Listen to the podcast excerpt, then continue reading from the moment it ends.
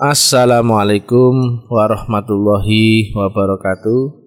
Om Swastiastu, Namo Buddhaya, Salam, salam kebajikan, salam rahayu, salam taklim makrifat.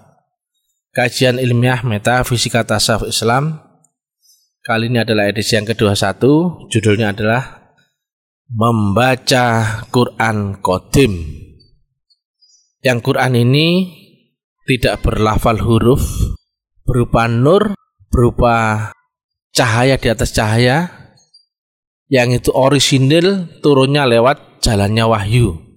Biar kita samakan persepsi dulu. Ada Quran Mushaf yang terdiri dari 30 juz itu. Kemudian ada lagi Quran lagi yang berupa ayat-ayat di alam semesta yang itu sekalipun air lautan dijadikan tinta, kayu di hutan dijadikan pena, nggak akan bisa menulis kebesaran akan Allah Ta'ala. Dan yang ketiga adalah Quran yang di hati sanubari. Tetapi jika yang tidak ketemu yang ketiga ini, maka mushaf pun akan tidak memberikan makna kecuali sedikit banyak orang berlalu lalang di muka bumi tanpa bisa mengambil hikmah kecuali sedikit.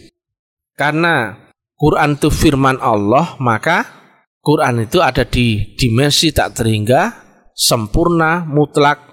Yang mutlak itu sifatnya unlimited undefinisi dan undeskripsi. Sementara manusia ada di dimensi relatif maka relatif tidak mungkin bisa membaca mutlak. Terbatas tidak mungkin mau menerima kapasitas yang tidak terbatas pasti pecah.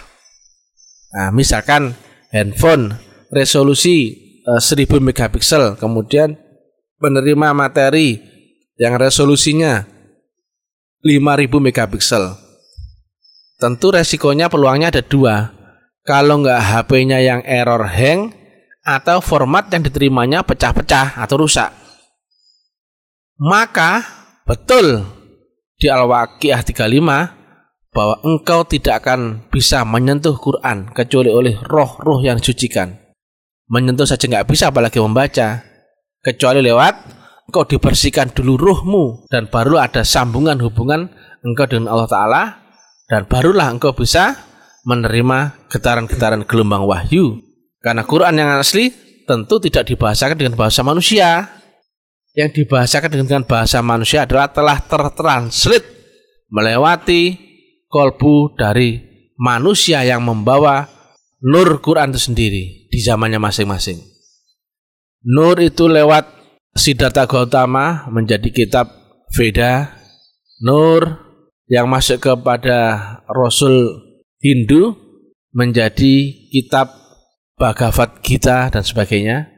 Nur yang masuk ke Nabi Isa menjadi kitab Nasrani, nur yang masuk ke dalam diri Nabi Muhammad tertransit menjadi kitab Quran. Tentunya nur ini tetap sama yang berasal dan turun dari Tuhan yang sama. Tetapi ibarat kaset yang pitanya ini terbaca oleh tip tapi muncul di speakernya seorang Nabi Muhammad tertranslate menjadi kitab Quran. Tertranslate keluar suara lewat speakernya Nabi Isa menjadi kitab Injil dan sebagainya sebagainya. Tetapi bahan dasarnya ini adalah nur yang sama yaitu turun dari Tuhan yang Maha Kuasa atau Allah Bapa atau Allah atau Sang Yang Widi atau sebagainya sebagainya. Biar kita tidak saling klaim ini benar, yang lain salah, ini itu ini itu. Makanya kita terangkan lebih general lagi. Biar kita bisa saling menghormati satu dan yang lainnya. Quran Kodim ini adalah berupa nur. Bisa dilihat di Asura 52. Demikianlah kami wahyukan roh daripada ketetapanku. Sebelumnya kau tidaklah mengerti apa itu kitab Quran, tidaklah mengerti apa itu iman, Demikian kami jadikan nur Sebelumnya engkau tidak akan bisa mengerti itu Quran. Juga kita pun nggak akan ngerti. Tapi dirupakan nur, kemudian ditanamkan ke dalam kolbu seorang manusia yang lanjutannya adalah dipilih, dikehendaki di antara hamba-hamba kami, yaitu manusia-manusia khusus yang dibaiat. Bisa dilihat ya. Quran ini adalah datang dari sisi Allah, tentu berupa nur Allah yang bisa membaca firman-Nya tentu dia sendiri. Maka manusia untuk bisa membaca Quran Qadim mesti beserta nur Allah juga. Tanpa nur Allah nggak mungkin. Kenapa? Yang bisa sampai pada matahari adalah cahayanya. Yang sampai pada Allah pun adalah cahayanya. Nah yang mengerti itu dari Allah. Tentu ya cahayanya sendiri. Karena Allah dan nurnya itu tidak terpisahkan. Yang berhampir sampai kepada Allah adalah nurnya sendiri. Maka siapa pun untuk berhampir kepada Allah mesti beserta nurnya beradaptasi dengan nurnya lambat laun pun menjadi nurnya dan nurnya itulah yang bisa kembali berhampir akan Allah Ta'ala. Di awal ayat ada kalimat wahyu. Berarti dalam hal ini siapa pun yang menerima nur iman dan nur kitab mereka itu berpeluang akan terhubung dengan Allah langsung. Yang itu bisa dibalik tabir bisa lewat rasul atau lewat wahyu gitu. Nah artinya eh, pandangan orang dahulu kan yang bisa menerima wahyu adalah para nabi atau para para rasul. Ternyata di ayat ini adalah bagi yang dikehendaki dipilih di antara hamba-hamba kami yang mereka ini menerima nur iman dan nur kitab. Artinya apa? Dalam diri manusianya itu diaktifasi ruhnya. Yang awalnya di alam jasmani, alam akal, ruhnya belum teraktivasi, belum tersentuh. Karena ruh itu dibangkitkannya mesti dimatikan dulu badan akal dan jasmaninya. Baru ruh itu dibangkitkan. Makanya kata Nabi, mutu qobla mutu. Ruh yang dibangkitkan ini dibersihkan Kemudian ditanamkan unsur nur Allah. Yang nur inilah yang bisa membaca gelombang Allah. Kalau akal tidak akan bisa. Akal nggak bisa masuk ke alam ruh. Akal itu lumpuh. Baru tidur saja lumpuh, apalagi pingsan, apalagi mati. Sedangkan perjalanannya kita mestinya ada di alam cahaya yaitu ruh mestinya beradaptasi mi'raj kehadirat Allah Ta'ala. Maka yang berpeluang untuk ditanamkan unsur Allah atau faktor Allah ini atau nur Allah ini adalah ruhmu yang ada di balik badan jasmanimu. Nah, makanya membaca Quran Qadim itu masih dengan gelombang cahaya di alam cahaya dan menggunakan faktor cahayamu. Nah, ada unsur di balik manusia yaitu roh yang ditempeli dengan unsur Allah atau Orang banyak menyebut Nur Muhammad dan sebagainya sebagainya itu. Tanpa itu nggak mungkin bisa membaca getaran-getaran yang maha tinggi, maha halus, maha latif, maha mutlak. Mutlak itu tidak bisa terbaca. Nah, contohnya misalkan ya, ultrasonik itu ada gelombang bunyi yang tingginya sangat tinggi yang tidak terbaca oleh ambang batas telinga manusia. Tapi ada, itu masih ultra. Ultra di atasnya lagi masih ada ultra lagi, di atasnya masih ada ultra lagi. Yang itu kata Nabi saat Mi'raj menerangkan ada tujuh lapis langit ultra atau langit akhirat yang baru nanti akan ketemu maha sadar, maha sonor, maha ruh atau Allah Ta'ala sendiri. Maka jangan pakai akal untuk bisa Mi'raj. Jangan pakai akal untuk membaca Quran Qadim. Tidak mampu. Pecah kepalamu. Nah, jelas di Al-Waqiah 79 tidak mungkin engkau menyentuh Quran itu kecuali oleh roh-roh nah, yang disucikan. Nah, jelas kan? Bukan oleh matamu jasmani bukan. Dan juga lihat di Al-Bayyinah ayat 6. Nah, di situ menerangkan adanya sebutan ahli kitab. Ahli kitab ini dahulu diartikan banyak orang adalah orang Yahudi dan Nasrani. Bukan itu ahli kitab itu adalah orang yang membaca kitab baik itu Injil, Taurat, Zabur atau Quran yang tidak memakai nur Allah, tidak memakai faktor Allah, tidak memakai unsur mutlak yang turun dari Allah. Maka mereka ini hanya membaca dengan mata dan panca inderanya dan akalnya. Mereka di akhir ayat itu kan ada ancamannya adalah neraka jahanam. Karena nggak akan mampu kamu, pasti rusak. Nah, namanya HP resolusi 1000 megapiksel kan nggak mungkin kalau mau membaca yang resolusi 10.000 megapiksel, apalagi unlimited megapiksel, ya pasti pecah rusak, sudah rusak pasti rusak. Itu jelas itu. Karena nggak mungkin dibaca dan kamu resikomu akan diancam neraka jahanam. Nah, yang bisa membaca firmannya tentu dia sendiri.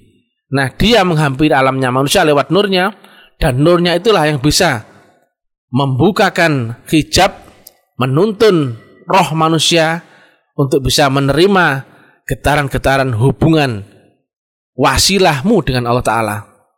Yang itu nanti tergantung jadi seberapa besar nur yang kau rawat, kau besarkan, artinya tentu atas izin Allah lewat sistem ketuhanan. Jika nurmu lemah, engkau pun nggak akan pernah bisa mengerti, memahami isaroh, petunjuk. Yang Quran sendiri ada di tiga dimensi nantinya, tiga fungsi utama yaitu petunjuk, pembeda, dan penjelas. Hudalinas wal furqon dan penerang atau penjelas. Maka jika sinyalmu atau nurmu kurang support atau sinyalmu putus-putus, engkau pun tidak bisa menerima petunjuknya Allah atau juga tidak bisa membedakan mana yang Allah benarkan dan salahkan, mana yang hak dan batal, mana yang ini, yang ini, yang ini. Kamu pun nggak akan mampu. Dan juga tidak akan bisa menerangi jalan hidupmu dunia dan akhirat. Untuk bisa membaca alam 3G, jaringan 3G, ya mesti pakai sinyal 3G. Dan untuk membaca sinyal 4G ya mesti pakai sinyal 4G. Untuk masuk ke jaringan 5G, alat pembacanya mesti 5G. Lah kalau ini adalah jaringannya adalah mutlak tak terhingga, engkau pun mesti memakai jaringan yang mutlak tak terhingga. Tapi dari 3G-mu mesti naik naik naik gelombangmu. Itulah nur. Nur pun mesti bertambah bertambah bertambah. Baru engkau bisa membaca apa yang ditunjuki Allah atau dipetunjuki Allah. Apa yang dibedakan Allah dan apa yang diterangkan Allah ke dalam jalanmu atau prosesmu sebagai manusia. Jadi tidak sembarang manusia yang bisa membaca Quran, hanya manusia yang di dalam kalbunya telah ditanamkan unsur Allah, nur Allah yang itu yang apabila kita analogkan ya. Pertama itu adaptasi itu misalkan kalau sinyalnya lemah itu masih berupa morse. Ini kias ya. Di, di, di, di, di, di, di, di, di. kita nggak tahu ini apa ini. Kadang berupa kedutan, kadang berupa apa, berupa apa. Bertambah lagi nurnya. Nanti berupa satu apa ya? Bayangan pikiran Loh aku kok tiba-tiba ini ya? Ini ya, ini ya. Yang dia nggak tahu. Nurnya bertambah, nanti makin jelas. Makin jelas, makin jelas, makin jelas. Berupa suara. Kemudian berupa slide. Seperti gambaran yang bisa kita lihat. Nantinya adalah menjadi kenyataan yang bisa kita lihat di alam fakta, nyata, realita yang itu adalah hakul yakin. Jadi engkau akan menerima kitab yang sama dengan yang diterima oleh rasul-rasul dahulu. Tetapi dengan sudut pandangmu sendiri, di zamanmu sendiri, dengan budayamu sendiri, dengan kondisi existingmu sendiri. Jadi bukan kita mengacu pada kitab zaman 1500 tahun yang lalu atau 3000 tahun yang lalu atau 6000 tahun yang lalu mesti di zamanmu sendiri sudut pandangmu sendiri tetapi yang sama itu adalah nurnya, yang membedakan adalah zaman dan existingnya. Nah itu. Nah, masa di zaman kuno 1500 tahun yang lalu misalkan surga isinya bidadari, masa beneran? Masa kok dilogikan di zaman ini seperti itu? Ya enggak lah. Itu kias-kias. Makanya karena Islam itu ilmiah, ilmiah itu bisa diriset, bisa dinalar, bisa ditelaah kemudian sesuai dengan nalar ilmu pasti, kemudian sesuai dengan existing zaman, sesuai dengan sudut pandang semua orang. Artinya mesti sesuai dengan zamanmu sendiri, karakteristikmu sendiri. Itu.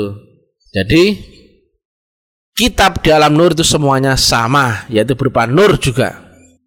Lihat di uh, kitabnya orang Hindu, Buddha, Nasrani, semua menyebut kitab itu adalah cahaya. Bukan yang tulisan itu. Itu telah jelas bahasa manusia. Bahasa Rasul yang membawanya di masing-masing zaman Rasulnya. Demikian mudah-mudahan manfaat. Jadi hati-hati. Demikian pentingnya orang mencari nur Allah itu sehingga orang yang membaca Quran tanpa nur akan disebut sebagai ahli kitab dan diancam neraka jahanam.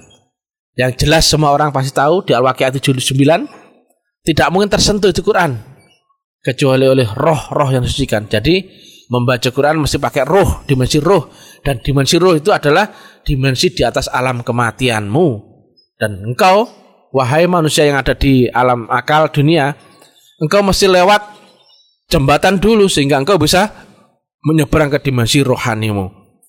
Itu adalah bayat. Itu yang disebut dengan mutu belanta mutu.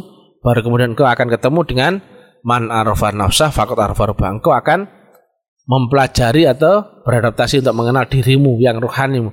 Yang ternyata ujung rohanimu adalah mahruh atau Allah Ta'ala sendiri. Mudah-mudahan manfaat. Salam talim marifat. Salam kebangkitan tasawuf ilmiah. Jangan lupa ikuti uraian ilmiah kami di FB, WA, YouTube, Instagram, Telegram, dan lain-lain. Dan bagi yang berniat serius ingin belajar silakan hubungi admin.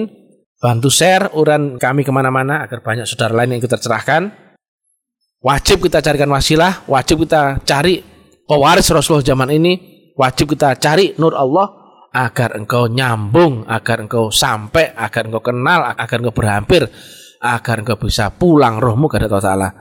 Ilahi anta maksud wa. Salam rahayu, salam kebajikan. Wassalamualaikum warahmatullahi wabarakatuh.